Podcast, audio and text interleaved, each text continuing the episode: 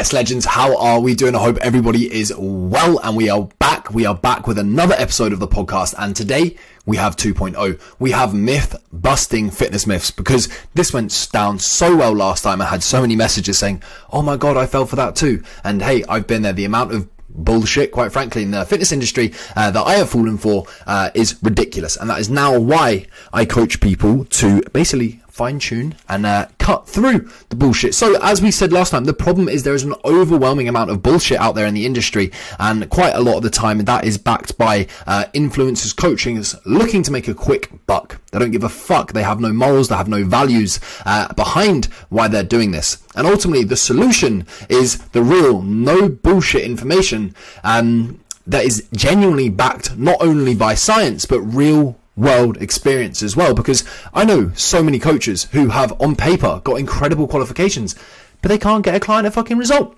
okay and there is this perfect middle area between incredible information that is in the textbook but quite often you can't actually implement that to your real life. So then on the other side of this spectrum, real life world experience. And it's about finding this happy middle area where we find things that are not only backed by science, but you can actually implement into your life. Okay.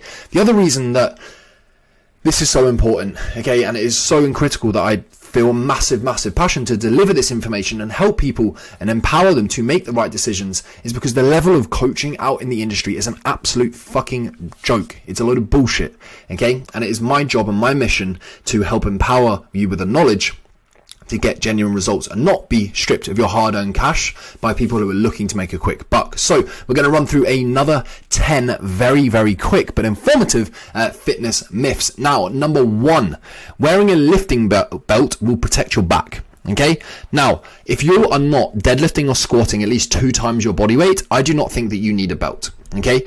People think that wearing a back protects, wearing a belt protects their back. Now, all a belt actually genuinely, genuinely allows you to do is it allows you to actually engage your core better because it gives you something to push against. For example, try this right now. If you tense your arm as hard as you can, you don't feel like you can tense the heart. Whereas if you relax your arm, put your hand around your arm and squeeze it tight and then try and tense your arm, you feel like the contraction that you can achieve within your arm will be tighter because you have something to push against.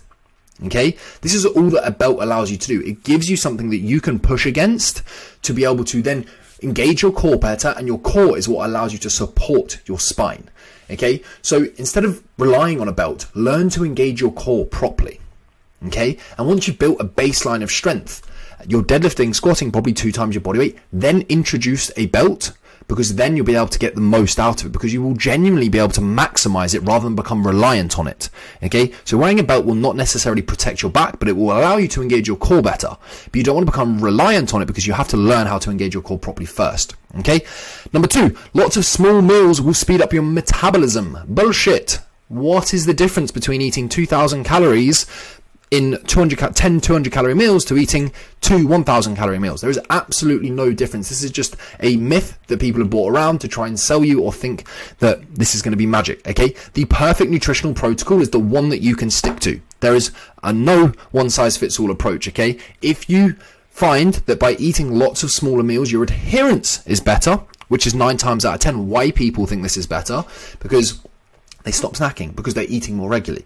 But personally, I like to eat fewer but bigger meals. I find it satisfies my hunger. Otherwise, I feel like